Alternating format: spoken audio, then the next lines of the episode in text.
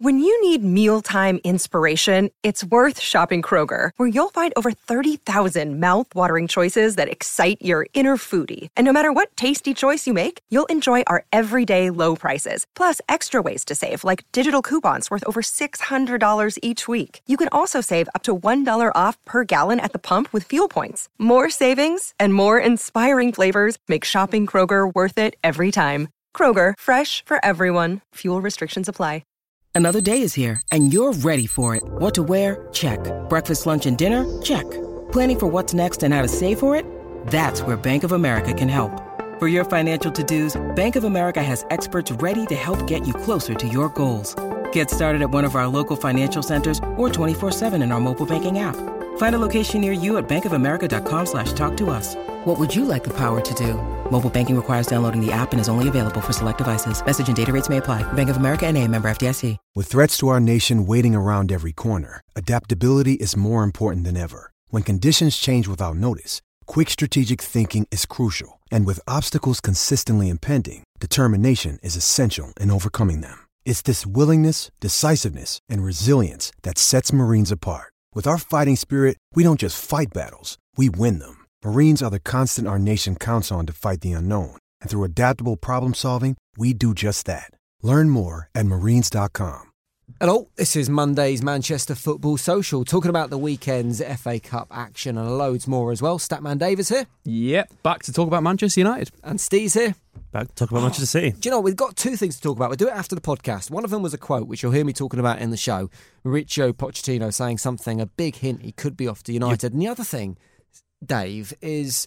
You've been at the Masters over the weekend, where all the old ex-football... Old. The Masters? My, my age, that's back. The, the Star Six. Football, oh, the Star yeah. Six. Star, Star Six is it called yeah. now. Masters is what I remember it oh, called. Is that? So well, we'll have a chat about it in a minute. We'll do it okay. after the podcast. Sorry, but first, the podcast is on the way. If you want to get more of these, make sure you subscribe to the Manchester Football Social podcast. And also, if you're looking for our United or our City shows, we have separate channels for those now. Manchester City Football Social, Manchester United Football Social. Search that wherever you find your podcasts, hit subscribe, and you can get the podcast for your club without the podcast for the other club. Nice, eh? Right, enjoy the show. Manchester Football Social. This is the Manchester Football Social. It's your place to talk about your team. Welcome back after the weekend. We're going to be casting a net wide over Manchester football this evening with some great stories from the F A Cup, Bolton and Oldham included, over the weekend. So it's your chance to talk about your team one hundred percent tonight. Give us a call, oh three four five, one one one, seven six two five. That is the number. You can tell us what you want to talk about. You can text in the show as well, eight seven seven one one. For me... The F A Cup didn't lose any of its magic this weekend. In fact, I think it got a little bit of its magic back. Goal fests, giant killing, buses stuck at hotels, loads to talk about. But as always, Manchester City and Manchester United are going to be at the forefront of everything we're talking about on tonight's show. And representing the Blues this evening, we have Steve McInerney. Indeed, and I want to be talking about uh, Brahim's transfer to Real Madrid. The magic of the F A Cup, well, I guess City took it very seriously. And can we please sign a left-back?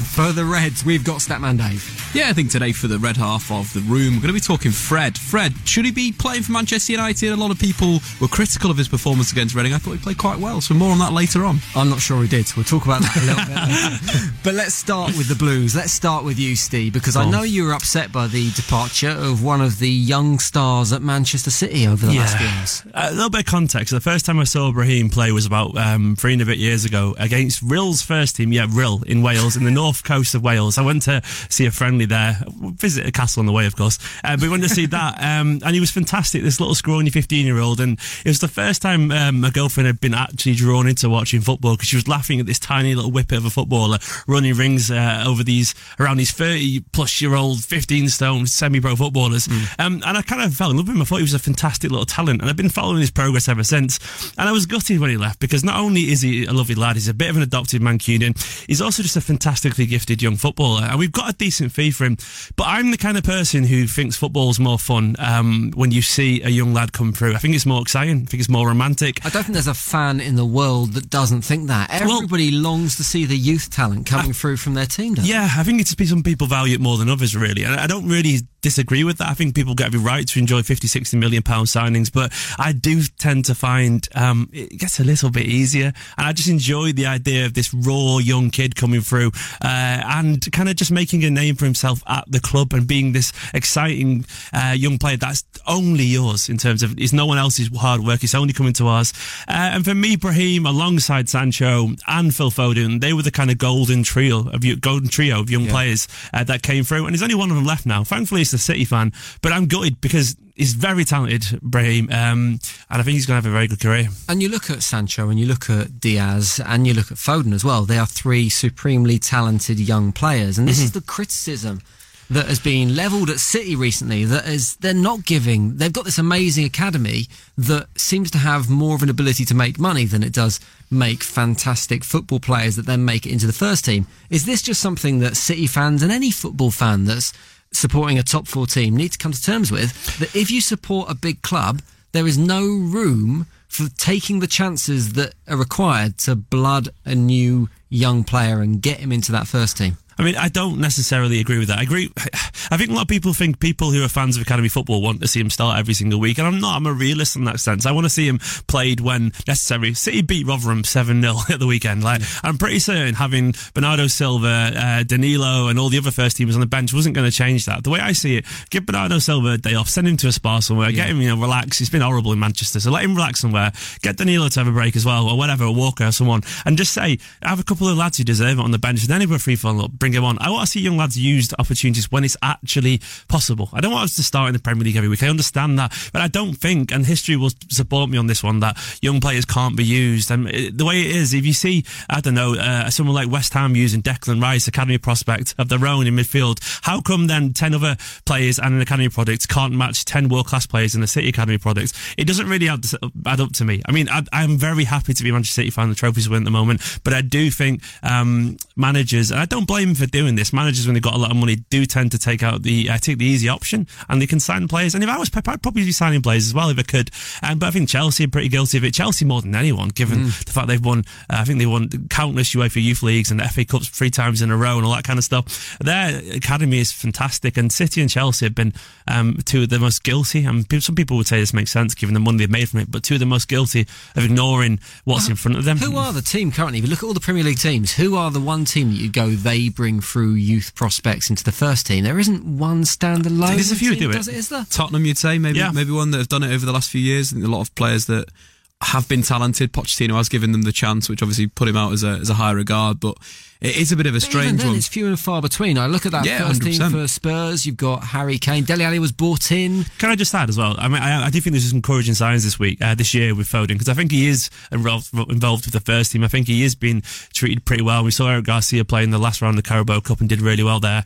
Uh, so there are some promising signs, but then It, I want us to build on that now, because the perception of Manchester City about a year and a half ago was really negative, which is why we lost Sancho, because mm. people thought these players wouldn't get in. Hopefully Foden's changing that a little bit now, and hopefully he'll be a trailblazer there, but it can be done. You've got to look at, you know, Trent Alexander-Arnold there.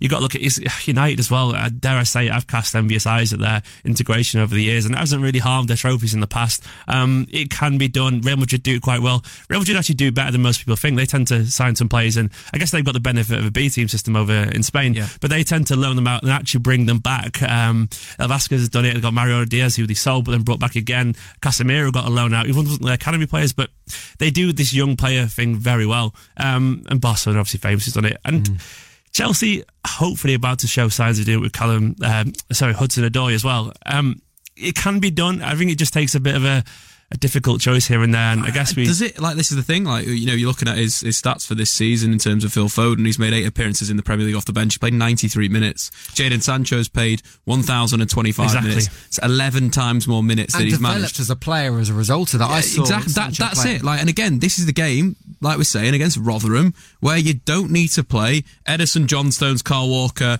Otamendi, Gundogan, De Bruyne, Jesus, Sterling, Mahrez. You just don't.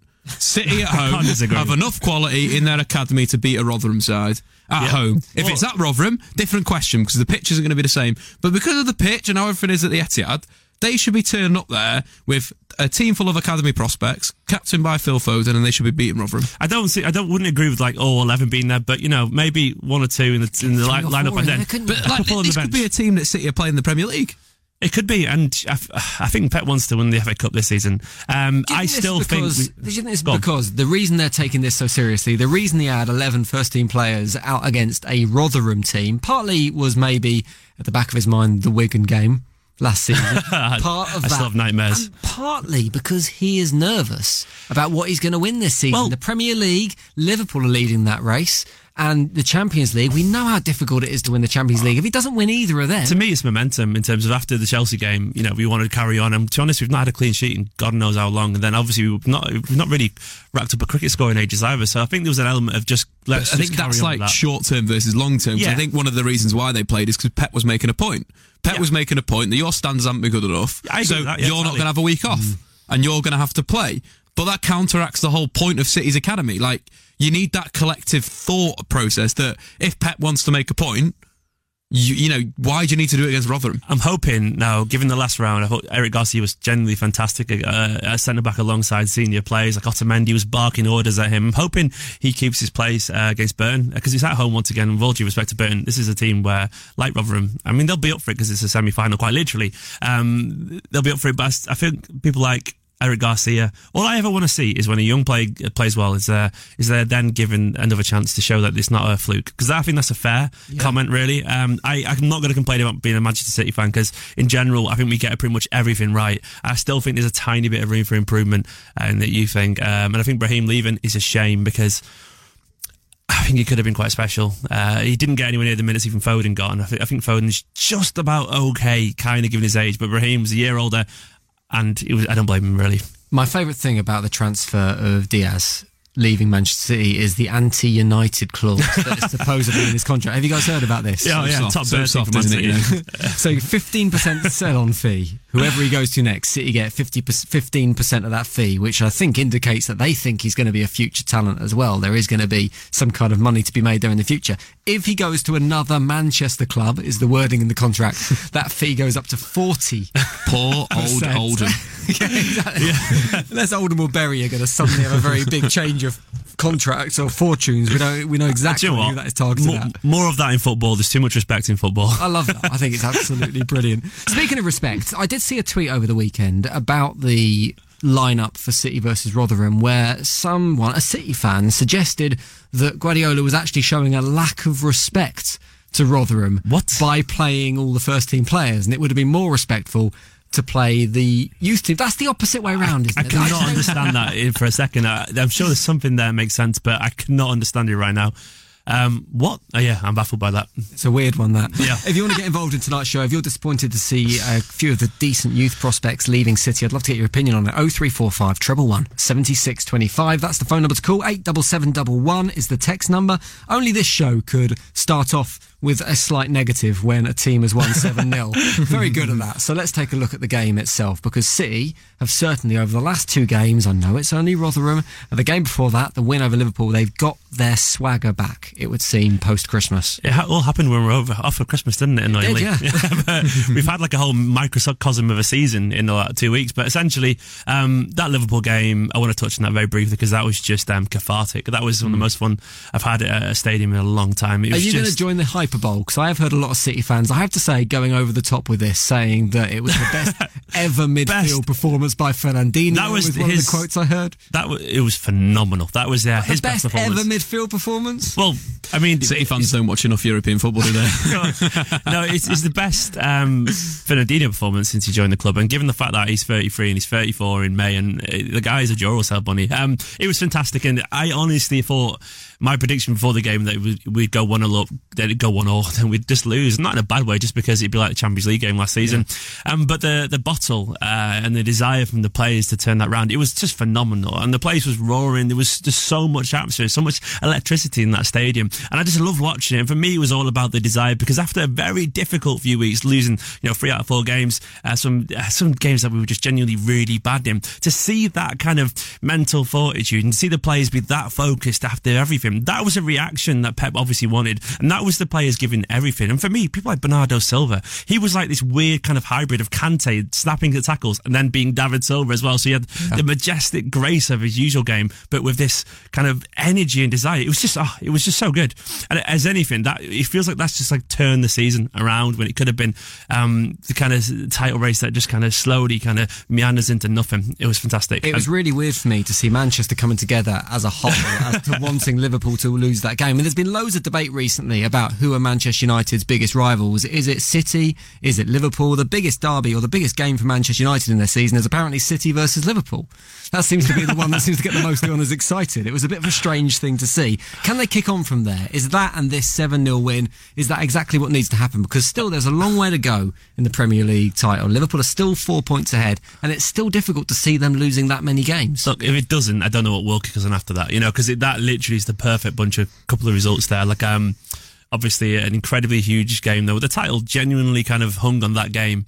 And then uh, a romp, and we were, it was a good romp. It could have been like twelve nil. We were so good against Rotherham. Um, I'm actually interested to see what Dave thinks of it, because obviously, like, I say neutral, but, you know, relative. Like, as you as a United fan watching that, and as someone who's obviously a big football fan, like, how is your take on that? Do you think City can actually come back now? Or I think it's an interesting side, because just looking at the, the next few fixtures, obviously City have this run where they've got to play Arsenal at home, then Chelsea at yeah. home. Whereas Liverpool's run over the next few weeks is, is relatively easy, seeing Brighton, Palace, Leicester, That's West Ham, the thing, isn't it? Yeah. Bournemouth, and then the Champions League, whereas City have got those two massive games, and then Schalke, which is an easier, easier Champions League draw.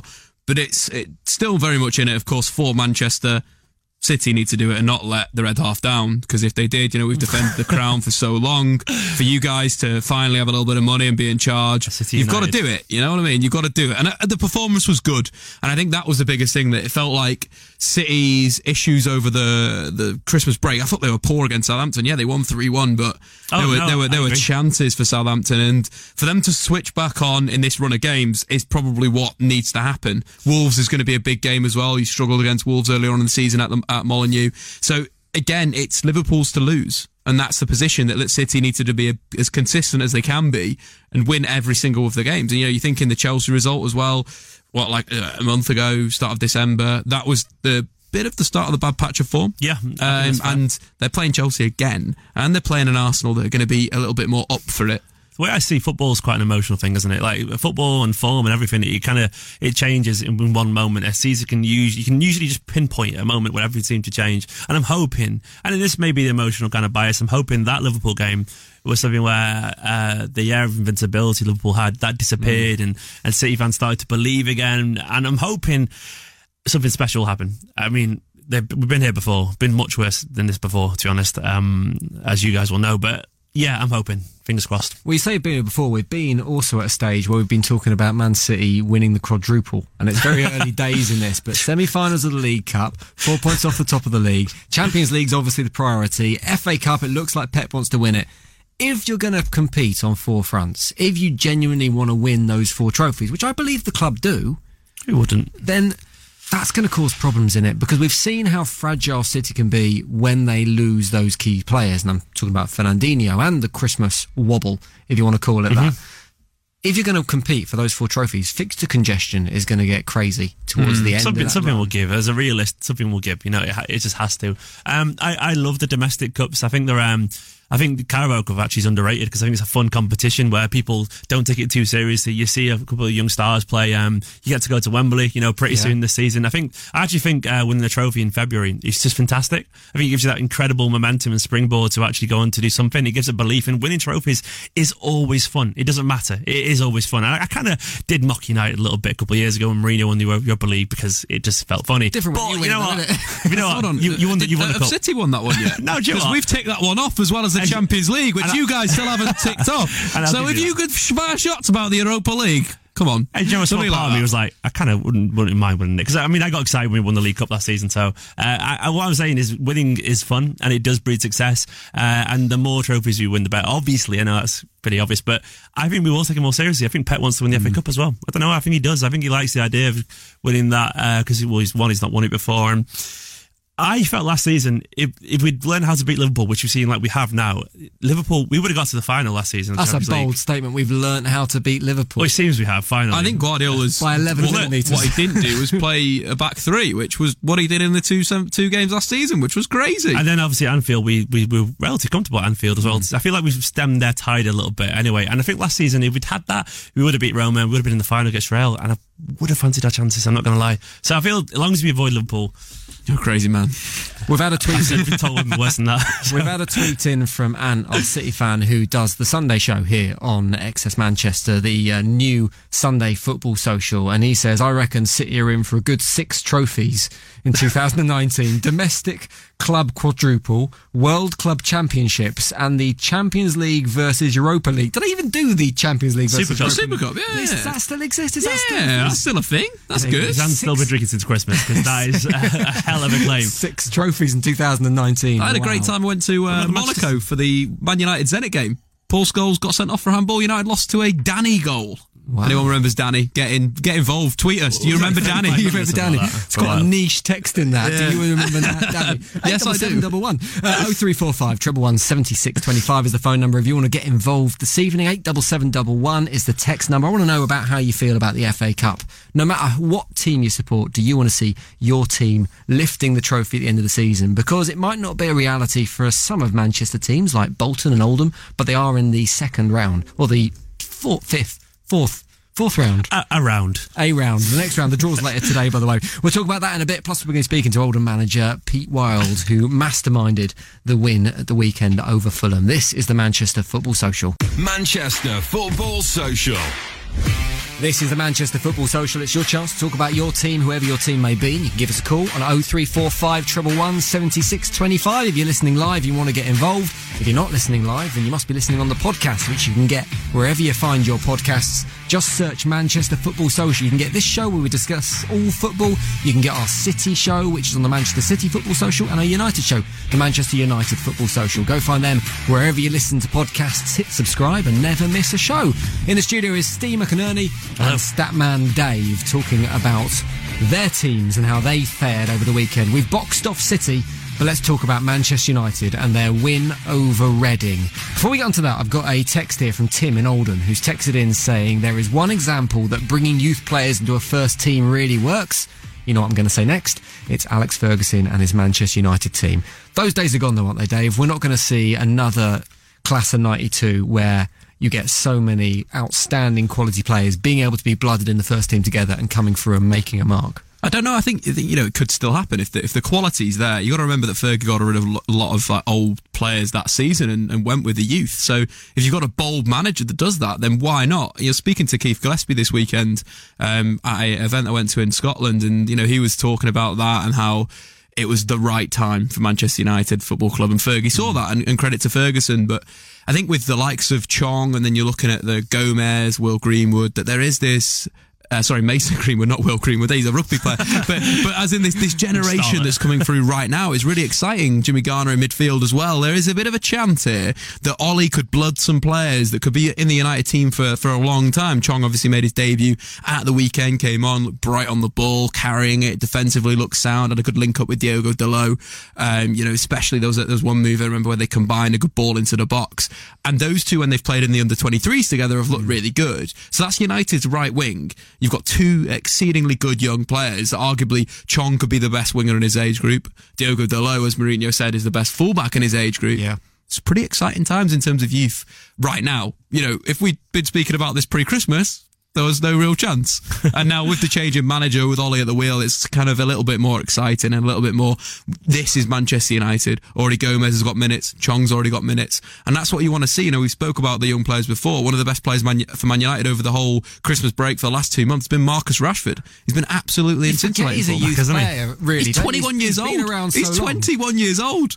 And he's doing it. And then this is the exciting side when you see someone like Marcus Rashford ripping it up, you're excited. Mm. But then at the same time, you know, we saw Lukaku score a good goal against Reading. Sanchez grabbed an assist, but still had one of his in and out games where at Arsenal he probably would have scored twice, three times.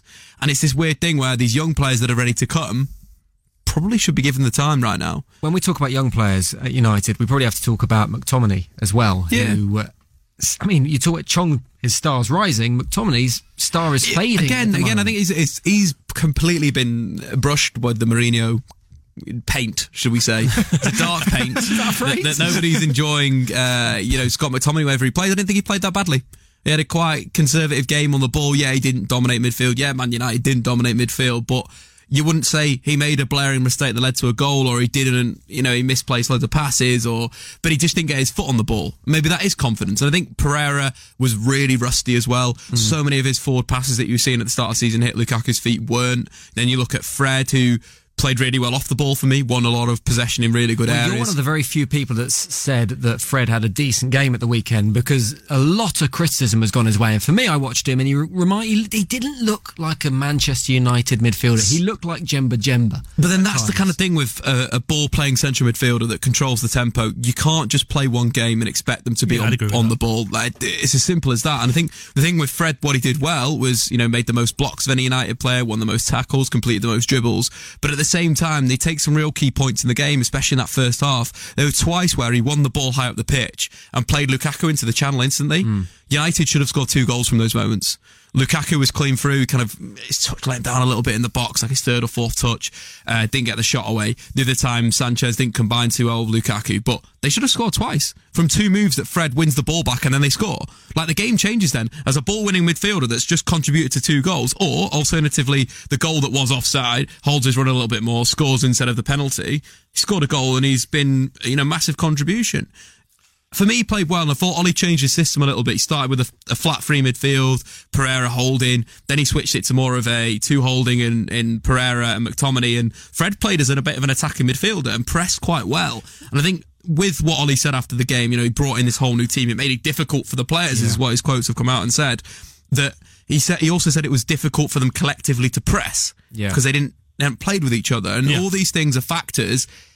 In the slight, no, it true. wasn't a good performance. Like, no. I'm not going to say it was a good performance. When well, City rotate loads of players as well, we tend to have that lack of co- co- coherence. Yeah. coherence. Like, you got very good players just looking a little bit confused. And I do, I will defend like Fred on that front, because I actually thought he was, he's, I thought he's a good player. He played against City. He is a good player. And he was Shakhtar. He was good. He was lively. He was intelligent. He's definitely not a holding midfielder for one. He's obviously a lot more forward thinking than that. Everyone's um, a holding midfielder when Jose Mourinho should have it. Yeah, everybody. I think he needs. Um, I think he needs a bit of time. I think he's a good player. He'll just come good. He's just not in his best form at the moment. It wasn't just Solskjaer that made it difficult for his players as well, though. The Reading team certainly made it tricky. A very decent outfit turned up at the weekend, and here to talk a little bit more th- about that, we've got Ollie from the Tarhurst End, a Reading podcast. Evening, Ollie. Hi, how's it going? Very good. Thanks for coming on, mate. You must have been reasonably impressed with Reading at the weekend. I mean, I don't. I think. I think a lot of United fans would have expected a bigger win, and certainly not the not the Reading that turned up. No, not at all. I was pleasantly surprised by what I saw uh, at the weekend. I think after we got beat four one by Swansea um, on New Year's Day, I was sort of fearing the worst um, of what might happen against United. But, yeah, no, I was I was quite pleased with what we showed, I think, um, considering you know, this, this team's incredibly low on confidence. I think we attacked with purpose. I think we, we probably, I think we dominated possession, which was quite surprising. Um, you know, and, and we had probably the better of the chances and just lacked that sort of clinical nature in front of goal, really, to be honest. But, yeah, I was, I think I did five nil Um, before the game, so I was quite pleased with uh, with um, just a two nil defeat, I think, and not really embarrassed, embarrassing. I think then, really. yeah. Well, as you say, the build-up play was pretty good at times. You just kind of lacked that quality in the final third. Is that what it's been like in the Championship this season? Because if you play like that every week, you shouldn't be where you are in the Championship. No, not at all. I think, but I think that is probably the main worry for us. I think it's. I think we've got just two goals in seven games now. I think um, our two top goal scorers, John Daddy Bob Varson and uh, Yaku Mato. Um, Mato, I think, only came on for the final ten minutes or so uh, the weekend, and Bob Varson wasn't in the squad at all. Those two have sort of had injuries um, in recent weeks. So I think we've, we've, we've missed them massively, because actually at the start of the season, with both of those two playing, we actually didn't really struggle to score that many goals. It was sort of the conceding goals that we had the um, most problems with, but certainly without those two um, up front. Obviously, we had Danilo up front at the weekend. He's only eighteen yeah. or, or only nineteen. You know, he's not going to offer you that much of a threat, I don't think. Do you see it as Manchester United playing poorly at the weekend, or Reading actually holding a good account of themselves? Because, as you say, it wasn't the result you expected. No. I think... I- I think it's a bit of both. I think I always felt as though United probably could have gone up one or two more gears. I mean, they had Rashford on the bench. I, mean, you, I thought, I mean, he, he only played ten minutes or so, but I thought Rashford, I think from, from what I saw of him at the weekend, if he'd played from the start, then we could have had a really tough time yeah. um, um, up against him. But yeah, I think I, I think it, it would be interesting to see what would have happened if that penalty hadn't been given, or if we had scored one of those chances, and to see how United would have reacted. Because obviously, you know, we've we've seen so far under Solskjaer that they've started off brilliantly. So it, it would have been interesting to see what would have happened, I think, um, if they hadn't got those couple of goals, and if we'd um, put one in the back of the net, maybe. The penalty was interesting because it opens up the whole V A R debate again. Yeah. Another a penalty that probably wouldn't have been given if the technology hadn't been there, but yet at the same time there was five minutes added on at the end of the half for that decision to be made. It's very difficult to come up with any argument, isn't it, boys, against V A R now? No, I think it was good. I think it was a, it was a good decision. The thing that I could only be critical of is the time that it took. It took about a minute and a half, whereas it was a blatant penalty. It feels slow, doesn't it? It feels a bit slower sometimes than it does other times. It's weird. Like, it's a massive inconsistency about the speed of it, which I, I can't quite... Does that matter, though? Does that bother you? Well, it, it does if something happens. I think that's that's the only mm. thing, isn't it, really? But... I mean, I can't complain, obviously. I, I enjoyed the furore around it all with the Liverpool City game in terms of crossing the line. But like, um, in general, yeah, it's a good thing. We can't deny it. Ollie, cheers for coming on, mate. Really appreciate it. Good luck for the rest of the season. No, no worries. Thank you very much. The other question we have, obviously, Dave, about the weekend is the future of Ole Gunnar Solskjaer, which we're already talking about. Matching Sir Matt Busby's record of five wins after taking the reins at a club. He holds the record. If he beats Tottenham in the next game, that gives him the record all on his own. Is there any way he's still going to be the manager of Manchester United at the beginning of next season? Can he hold on to the job? But does anyone even want him to hold on to the job? I think it's what what happens. I think right now he's doing a fantastic job, and if he continues winning all of his games, then you'd probably give him the job. But then that's the sort of difference, isn't it? That United have got to go through some tough games now. You know, P S G are coming up, got to play Liverpool, and again Tottenham. That's going to be the first real test. And I think when you're counteracting this Tottenham team, playing a back three is probably the thing you want to do. If Ollie does that, I'll be really impressed. And I think that's the kind of thing. The weird thing with Ollie is every time he's made a substitution, it, I, I'm literally probably like thirty seconds before, but like, you can see the sub's about to come on. And you're like, well, this is what I would do. Right. And it seems like it's similar, which he's doing the right thing. He's not going plan B every single time. Marouane Fellaini, come on. He's being, we're going to bring on Lukaku. We're going to bring on Sanchez. We're going to bring on Marcus Rashford. Like positive changes to yeah. affect the game. And I think that's the side of Ollie that you're like, good.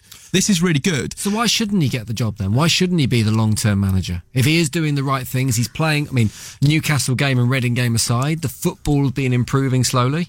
I think that's the thing. The improvement needs to continue. Yeah. The last two games United have been quite poor for their first few games under Solskjaer standards. As an outsider, I say an outsider, as it can be. In general, I think the thing is, obviously, you always do have that new manager boo, don't you? It just happens, and given the excitement around him being one of their own, so to speak, the thing for me is, like, I think the energy eventually runs out. It just does. Even if you get towards the end of the season, you've got to remember that they'll go on holiday, they'll come back, and everything kind of, all right, we've got to start again. And that momentum's really hard to keep over the summer as well. Yeah. And management's so much more than just geeing up the players for a game. You've got to be good in the transfer market. You've got to uh, keep players focused for several months at a time. And you could do well at the end of the season, but there are, there are legitimate questions whether you can carry that on into a new season when everyone's settled, when everyone's used to him, and the excitement's kind of died down. I'd be surprised if he's here next season. Not because he won't do well, he might do, just because I don't think he's actually earned it. Um, and I think that's a fair comment, whereas Pochettino, for example, if United go for him, he, well, he's been there, he's been done that in the Premiership, and I think that would be fair as well. Well, what does he have to do to earn it then? If he's not earned it by just being special, there and improving the football. Say. So what is being special? I mean, if he wins the F A Cup, is that special? If he wins no. the F A Cup and finishes in the top four? I think it's not special. I think it's the next one. You know where we're going. You know, yeah. Champions League. It's the Champions League. If he wins the Champions League, then you can't get rid of him. Yeah, or even if they're United, they're really competitive in the Champions League. I think if United get into the semi-finals or they get into the quarter-finals, like, that's an improvement of what's happened from last season. So you've got to look at that as a, you know, big bonus for Solskjaer. And mm. the the atmosphere is the big thing, isn't it? And it's the positivity, and that's what has to continue for Manchester United, whether it's with Ollie or without Ollie, whether Ollie just does this little spell, you know, and then we get another manager in, and then Ollie pops back for another spell. You know, that's how I see Ole Gunnar Solskjaer. He'll be in and around Manchester United for his entire managerial career, and that's a positive thing. But it is, it is good. And the the only thing that obviously Steve mentioned before was the the new manager effect. It is actually an effect. There's a book called Soccernomics, which goes into football statistics heavily. And one of the things is you have a honeymoon period when yeah. you get a new manager, that you do see the players pick themselves up or whatever. There's all these different factors that come together when you get a new manager. So that's the only danger, that if United go back to this Mourinho default style, that yeah. would be a worry. Uh, and I think that's a big thing. There's a very interesting quote uh, coming out of Tottenham this evening, which you might not have heard yet, only happened in the last hour or so, about Pochettino's future at United. I'm going to talk about that in a second. There's a little tease for you. Because first we're going to talk about another club in our patch, and a club that I don't think anyone would have begrudged winning at the weekend in the F A Cup, because they needed it. Bolton Wanderers win over Walsall, and tell us a little bit more about that. We've got Daryl Morris from the Wanderer podcast on the line. Evening, Daryl. Evening, guys. Evening, Jim. How are you? Very good. You must be feeling a little bit more positive after the weekend, because it was a great game. It was a typical F A Cup game, and you came away with the win and the place in the next round, which, as much as anything, financially is important for the club at the moment. Uh, yes, that is certainly one. That's certainly one way of looking at it, uh, Jim, for sure. I mean, it was a it was a resounding five two victory. We didn't play particularly well in the first half. In fact, we were actually we were we were roundly outplayed in the first half by a, by a, a team, um, a pretty much a whole league below us. They're sort of close to the bottom of, the, of League Two, uh, of League One, sorry. Um, and it wasn't looking particularly, looking particularly bleak at half time. We made some changes uh, at the break and found ourselves back into the game in, in style. Uh, five goals, very very satisfying in lots of ways. I think you have to take it with a pinch of salt, in that they are a League One team. Some people suggesting, not necessarily unfairly, that we perhaps have found our level there, um, and, and, you know, and, and that, that's a setting in which we thrive, uh, which is probably uh, probably fair. And I would love, I would absolutely love to be on the programme tonight with you guys, talking about a fantastic victory, marching into the next round of the F A Cup, hoping to get one of the big boys, hoping that this can give us a little bit of enthusiasm and a, and a bit of a lift in terms of our league performances as well. But we are besieged by problems. It has been an absolutely chaotic day in the history of Bolton Wanderers Football Club, um, and, and yet more drama from the top. Um, and today has been, I mean, it just every time there is a piece of news regarding our, our current ownership and the current situation, the financial situation that we find ourselves in, I use these these, these words, you know, astonishing and groundbreaking and point of no return, et cetera. And today has blown all of them out of the water. It has been absolutely unprecedented. Can you give us a little potted history of what is going on at Bolton at the moment? Because I think most people, unless you're really into the club, you'll be confused and dismayed and surprised by everything that's going on. I mean, I think I heard that six players that should have been playing it the weekend against Walsall weren't able to play because their wages hadn't been played. So, what went very... as quick, as easy and as simply as you can. What is going on? Yes, okay, uh, strap in. Um, well, we've had, we've had a lot of problems over the last over the last few years. Uh, Ken Anderson, uh, the current owner of the club, uh, took over the football club on the brink of uh, when we when we did into administration uh, several years ago.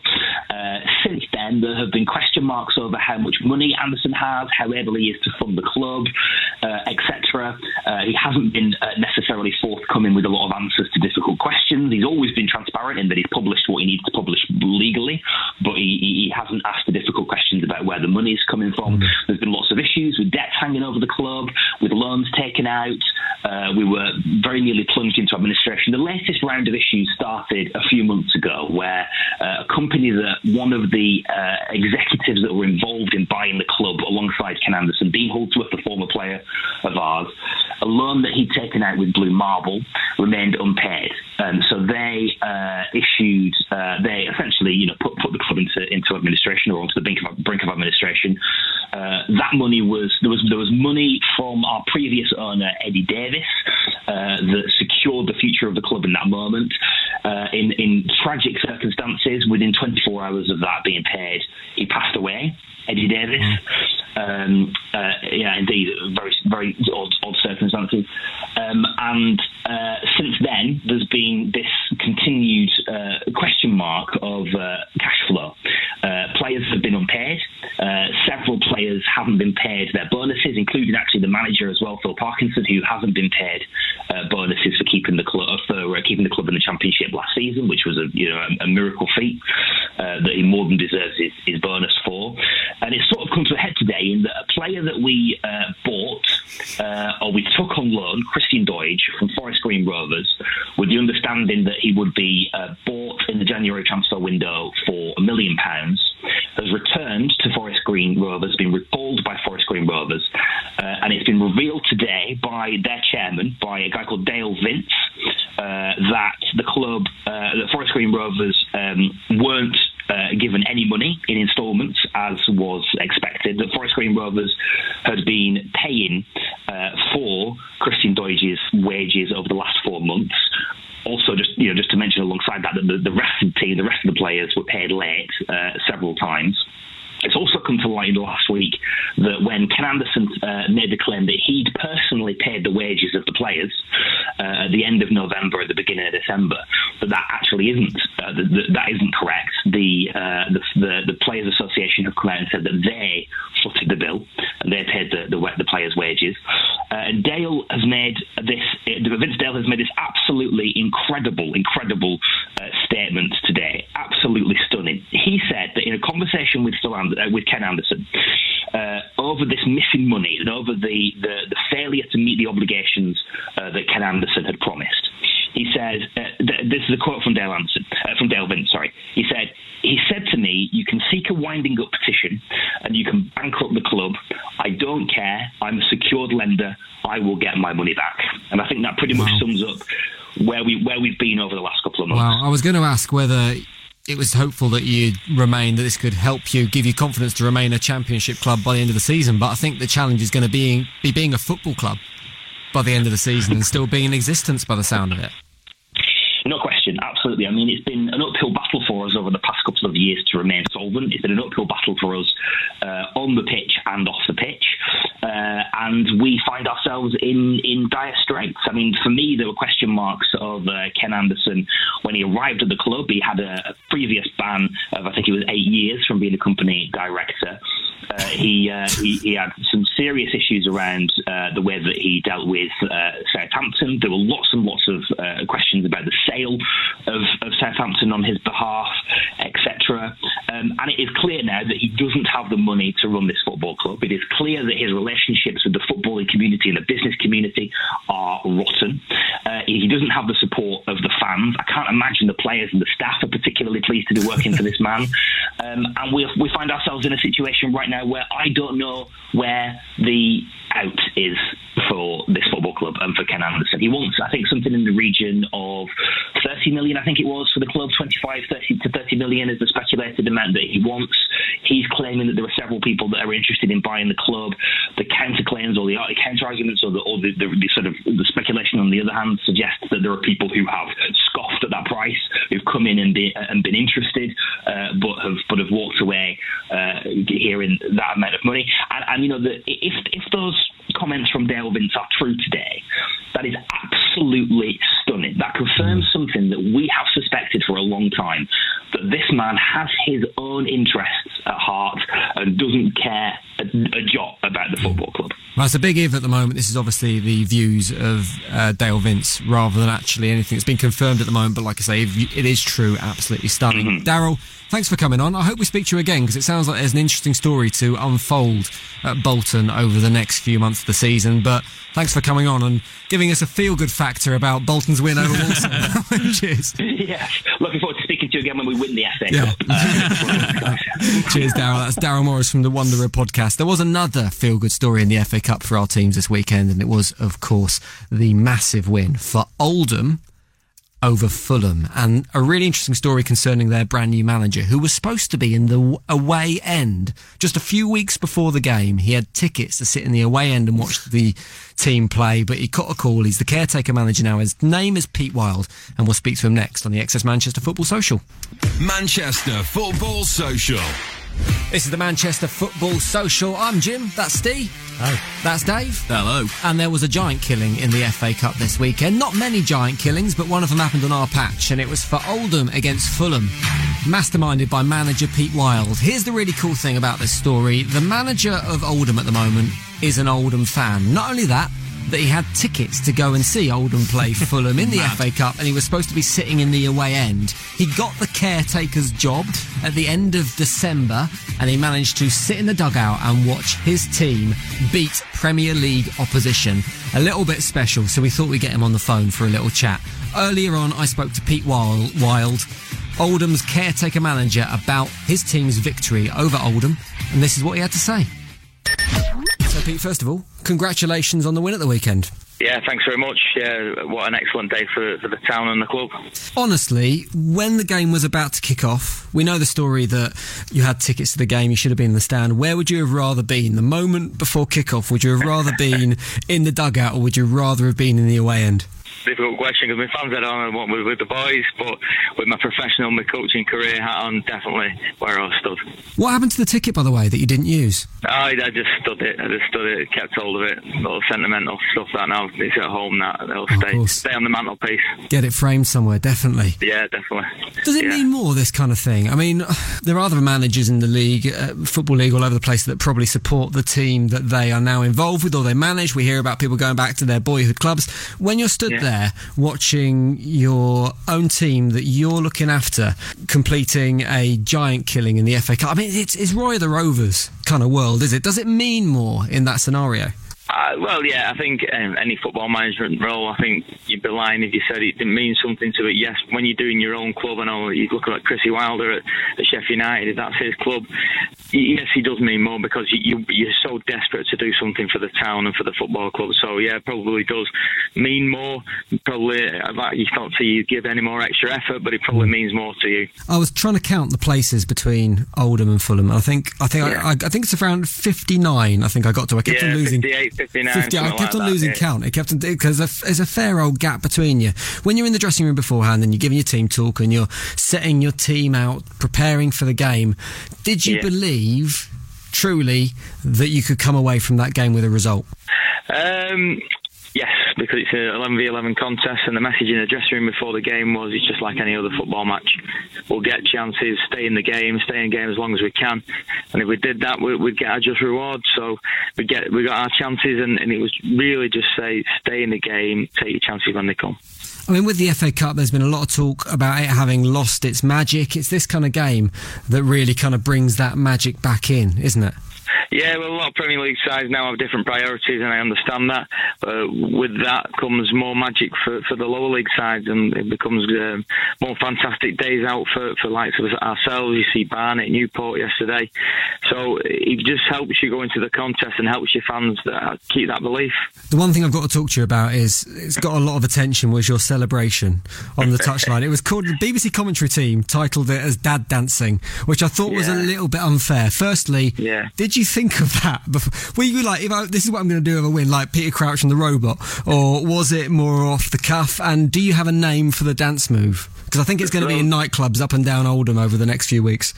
The, the, the funny thing is, uh, it's not the first time I've done that. I did oh, really? that at Port Vale when we scored the first goal last week. Uh, okay. I think it's just the, the, the release of emotion and the release of uh, of all your hard work and the your nervous energy built up to go and score. You, I, I think it's I think it's human. It's just making you look human by just doing what the first thing that comes to mind and not trying to be cool in, in that situation. Can you guys now use this in the league? Do you think the result is going to be a springboard for success this season? We've got to use it. We've got to use it. The last three games as, as like you say, the springboard to push on. We are now right at the business end of the season, where we've got aspirations of certainly getting in the playoffs. So we've got to use results like this to sort of remind ourselves of what we can achieve. And there will be that, there will be down periods over the next three or four months, but we've got to make sure that they, they don't last, and, and we keep on progressing forward. Good luck for the draw tonight. Good luck for the rest of the season. We always wish any much. of the teams in Greater Manchester the most success they could possibly have. Who do you want in the next round? We're a few hours away from the draw. Who you got yeah. your fingers crossed for? Well, it's been well documented. I keep saying Man United away. Okay. One, for financially for the club, but two, because they ruined my childhood dreams in ninety-four when Mark Hughes scored that goal to equalise and we got beaten at replay, and the tears coming out of Wembley. Wow, a bit of vengeance. What would that be like? Yeah. Can you see yourself in the dugout at Old Trafford managing Oldham to a win over United at home? Well, I, I think that stuff's dreams are made of, but I, I can't keep using that line now, can I? Pete, thanks for coming on. Really appreciate it, and good luck for the season. Cheers, Tom. Good luck to Oldham for the draw, ten o'clock this evening. That's it for the Manchester Football Social. I promised you the Pochettino quote that I think's a hint he's coming to United. We haven't got time to do it. So if you get the podcast, we'll do it on there. Search Manchester Football Social wherever you find your podcasts, and we'll have a little chat about that there, all right? But I think it means United could be getting Mauricio Pochettino as manager in the summer. Thank you very much to Steve. Thank you very much. Thank you very much to Jim. Today. that, that was a, a lovely link to the podcast, so make sure you go and check it out. It was, wasn't it? Yeah. Make sure you go and check it out. This is the Manchester Football Social. Thank you very much for listening to the Manchester Football Social. Right, we promised you the Mauricio Pochettino quotes. We better get out of the way first. So Pochettino said in his press conference today, which is Monday the seventh of January, this was recorded, if we want to win titles, talking about Spurs, we have to operate in a different way. It's a short quote, but he's clearly having a little bit of a go at his employers, saying, we don't have money to spend, we need to be investing in the team. And I think that's a bit of a hint. He could be off to Manchester United. You don't make summer. digs at Daniel Levy, do you? That's the one thing you don't yeah. do as a Spurs. No, exactly. Lock you in a room with a contract for fifty-five years. For a ratio you're never going to leave. Go on, David. I know you'd quite like Pochettino at United in the summer. Is that a hint, or am I reading too much into it? It's an interesting one, because I don't think he said anything like that. Over the summer he was fine with it. Yeah. Obviously they signed up a number of players on, on longer term deals, which was good for Tottenham Hotspur. He actually said the five new signings thing as well about the contract, so he was very positive about that, I remember. Mm. Yeah. Which, again, it may have changed. His mind may have changed. Now with United sniffing around, Real Madrid sniffing around, Bayern Munich sniffing around him, that, you know, he's firing shots. He's flexing, isn't he? He's flexing his guns, yeah. And whether he wants a new contract at Spurs or he wants that move away, that's what he's doing. He's making that play. And why wouldn't you view him? Why wouldn't you sit there? And, because you know you're a hot property, everyone wants you, and he's in the position now to say, well, put up or shut up, really, essentially. It's um, never a good move, though, is it, when you start firing shots? I mean, it was very politely put, I would say. Yeah. I mean, it's open to interpretation, and...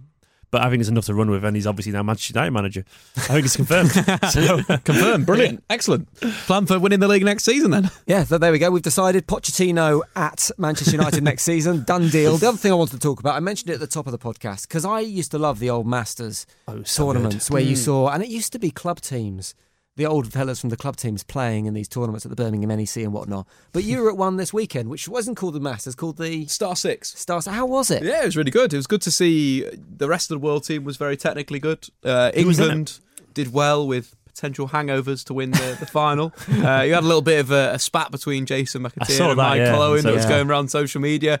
Robert Perez scored a hat-trick in the first game. It was just nice to watch players like Mendieta, Perez, just doing... you know, oh, doing Kocher what as well, do. wasn't he? He was there.